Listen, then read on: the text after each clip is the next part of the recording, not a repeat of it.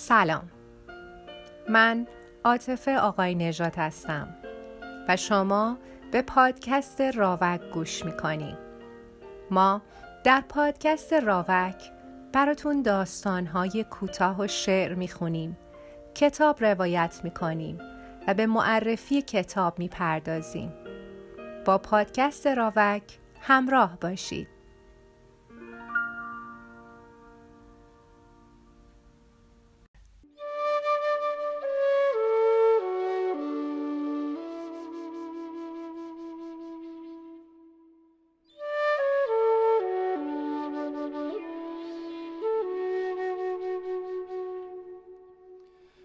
حوا سهشنبه زمانی که یه هفته از خونه دور بود قابل کوچولو به دنیا اومد. خیلی تعجب کرده بودم. نمی‌دونستم داره چه اتفاقی میافته. اما همونطوری که آدم همیشه میگه همیشه چیزای غیر منتظر است که اتفاق میافته. اولش نمی‌دونستم چیه. فکر کردم یه حیوونه اما با توجه به آزمایشاتی که انجام دادم دیدم این طوری نیست. چون نه دندون داشت و نه پشم. بعضی از اعضای بدنش مثل انسان بود. اما این اعضا اونقدر زیاد نبودن که بتونن منو به شکل علمی قانع کنن تا اونو تو رسته انسانا قرار بدم. واسه همین به طور موقت اونو یکی از عجایب خلقت فرض کردم و منتظر پیشرفتای بیشتر موندم. در هر حال خیلی زود بهش علاقه من شدم و این علاقه روز به روز بیشتر شد و شکل گرمتری به خودش گرفت و به عاطفه و بعدش به عشق و بعد از اون به پرستش تبدیل شد. جونم واسه این موجود جدید در می‌رفت و تمام وجودم پر از شور و شوق و شادی شده بود. هر روز و هر ساعت و هر دقیقه آرزو می کردم آدم زودتر برگرده تا این شادی بزرگ رو باهاش قسمت کنم. بالاخره اومد. اما به هیچ وجه فکر نمی کرد که اون می‌تونه یه بچه باشه. آدم انسان عزیز و دوست داشتنیه. اما در درجه اول یه دانشمنده بعد یه مرد. ذاتش اینطوری و نمی‌تونه چیزی رو تا از لحاظ علمی ثابت نشده قبول کنه. خطرهایی که به خاطر آزمایشای این دانش آموز تازه کار از سر گذروندم خارج از حد تصوره. بچه رو تو هر موقعیت خطرناک و عجیب غریبی که می‌تونست تصورش کنه قرار داد تا بفهمه چه جور پرنده یا چه جور جونور چارپایی و به چه دردی می‌خوره. منم مجبور بودم شب و روز با خستگی و ناامیدی دنبالش راه بیفتم و به اون کوچولوی معصوم کمک کنم و دردش رو تسکین بدم تا بتونه راحتتر از پس آزمایشا بر بیاد.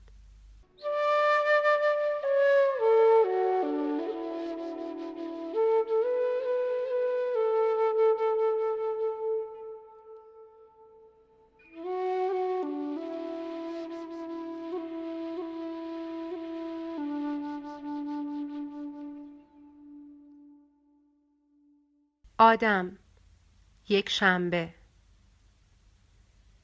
هوا یک شنبه ها کار نمی‌کنه. خسته و کوفته یه جای دراز می‌کشه و دوست داره با اون ماهی بازی کنه. از خودش صدای عجیب و غریب احمقانه در میاره تا سرش رو گرم کنه و وانمود می‌کنه داره دستاش رو می‌خوره. این کار باعث میشه ماهی بخنده. تا حالا ندیده بودم یه ماهی بتونه بخنده. این باعث میشه یکم شک کنم. خودم هم از یک شنبه خوشم اومده. یه هفته ریاست کردن خیلی آدم و خسته می‌کنه. باید یک شنبه های بیشتری داشته باشیم.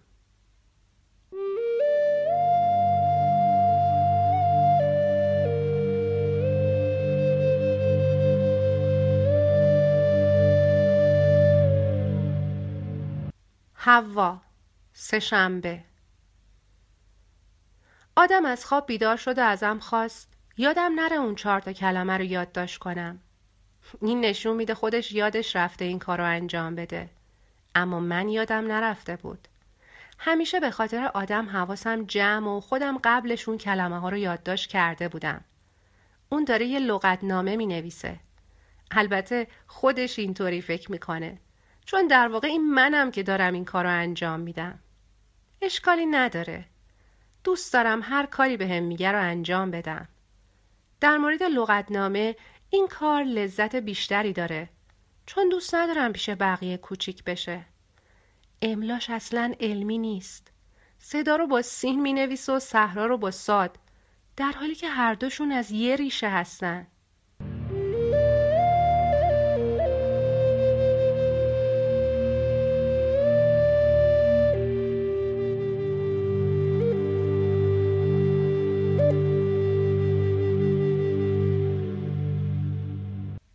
آدم چهارشنبه.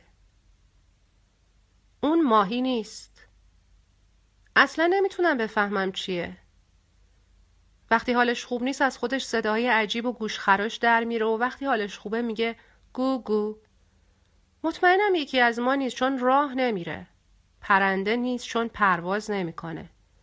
قورباغه نیست چون نمیپره. مار نیست چون نمیخزه. با اینکه نتونستم آزمایش کنم می‌تونه شنا کنه یا نه مطمئنم که ماهی نیست. همیشه رو پشتش دراز می‌کشه و پاهاشو بالا نگه میداره. تا حالا ندیدم هیچ حیوان دیگه این کارو کنه. به هوا گفتم اعتقاد دارم این موجودی معماست. اما اون فقط از این کلمه خوشش اومد بی اون که فهمیده باشدش. تا حالا هیچ چیزی منو اینطوری گیج نکرده.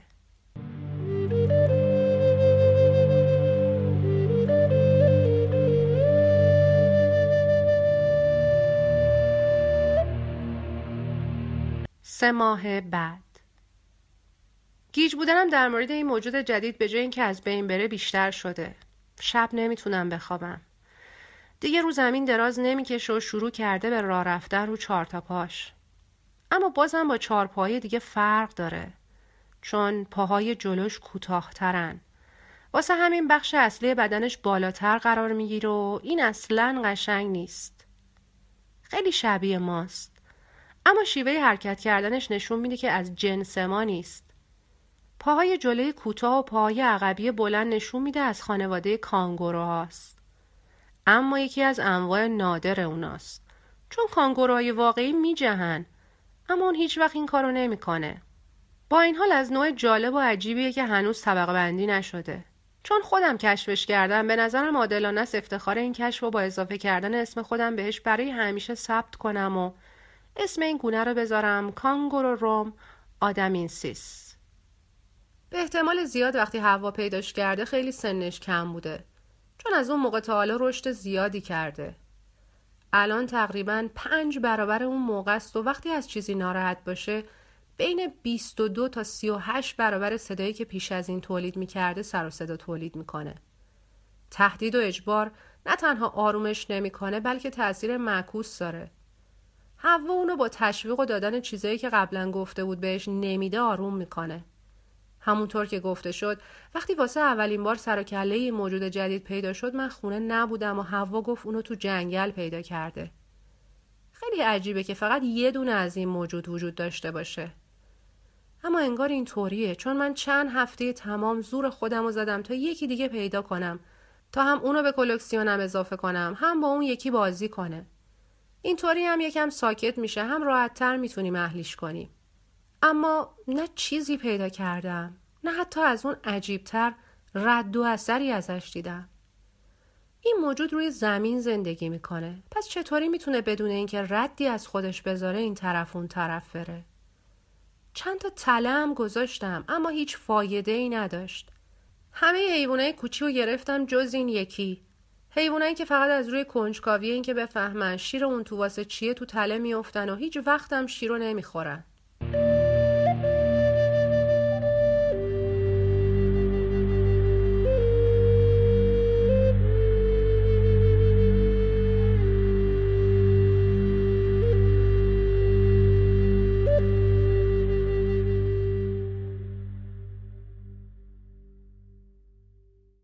حوا.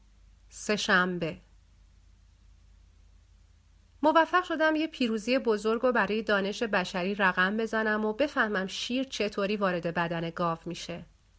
هر دوتای ما مدت ها تو فکر این موضوع بودیم.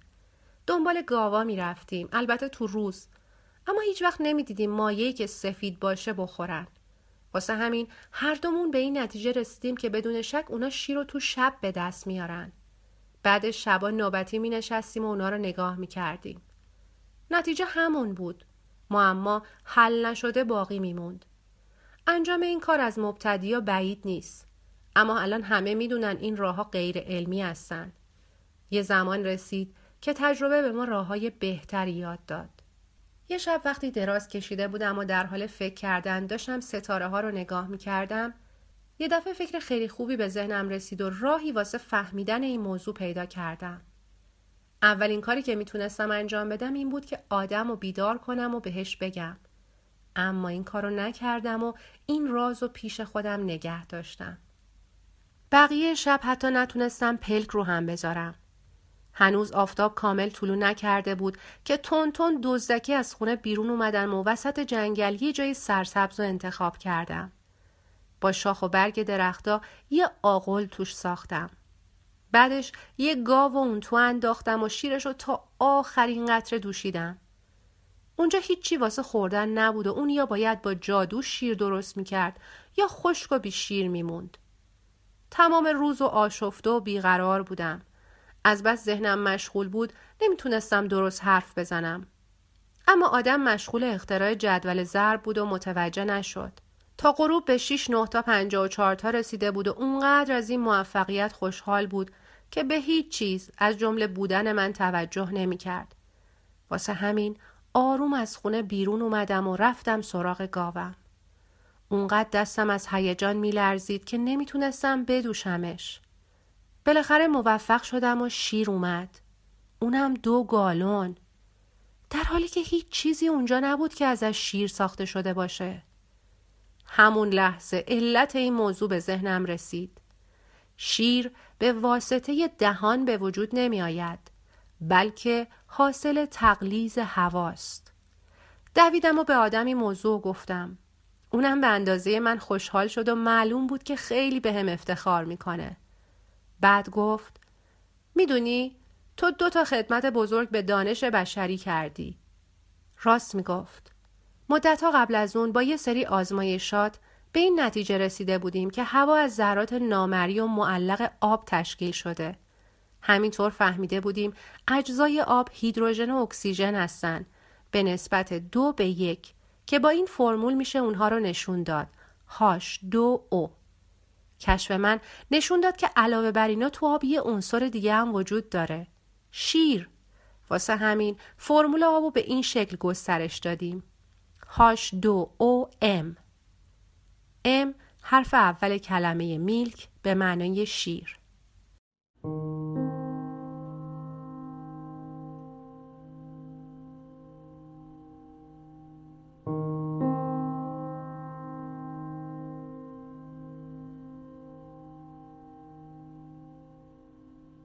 آدم یک ماه بعد کانگورو هنوز داره رشد می‌کنه و این خیلی عجیب و گیج کننده است. تا حالا ندیده بودم دوره رشد هیچ موجود اینقدر طولانی باشه. الان دیگه رو سرش مو در اومده که شبیه موی کانگوروها نیست. دقیقا شبیه موهای خود ماست. با این فرق که نازکتر و نرمتر و به جای سیاه بودن سرخه. دیگه دارم از رشد عجیب غریب این موجود غیرقابل طبقه بندی دیوونه میشم. ای کاش می‌تونستم یکی دیگه از این موجودات رو بگیرم. اما بعیده. واضحه که این یه حیوان جدید و تنها نمونه موجوده.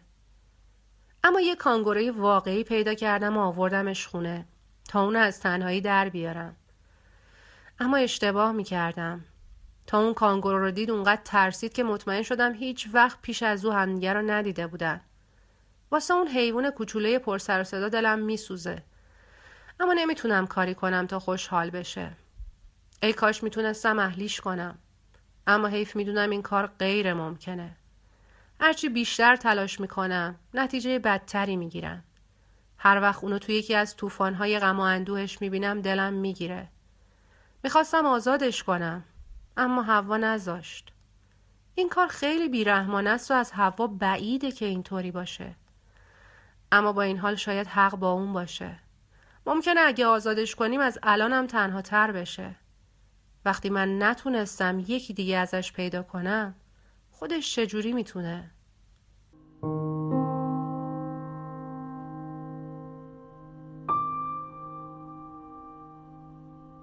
پنج ماه بعد اون کانگورا نیست چون با کمک انگشتای هوا رو پای عقبش میسته و چند قدمی راه میره و بعد میفته شاید یه نوع خرسه اما خب نه دم داره نه به جز سرش بدنش مو داره. هنوزم داره رشد می‌کنه. این خیلی عجیبه چون رشد خرسا خیلی زودتر از این تموم میشه. خرسا خطرناکن.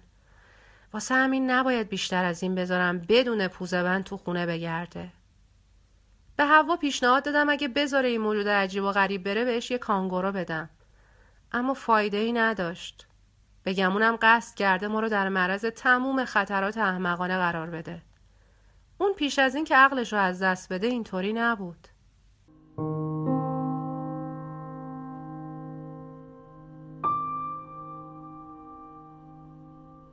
دو هفته بعد. توی دهنش رو دیدم. هنوز خطری ما رو تهدید نمی‌کنه. فقط یه دندون داره. دومش هم هنوز در نیومده. خیلی بیشتر از گذشته از خودش سر و صدا در میاره. مخصوصا تو شب. باید هر روز صبح ببینم دندونای بیشتری در آورده یا نه.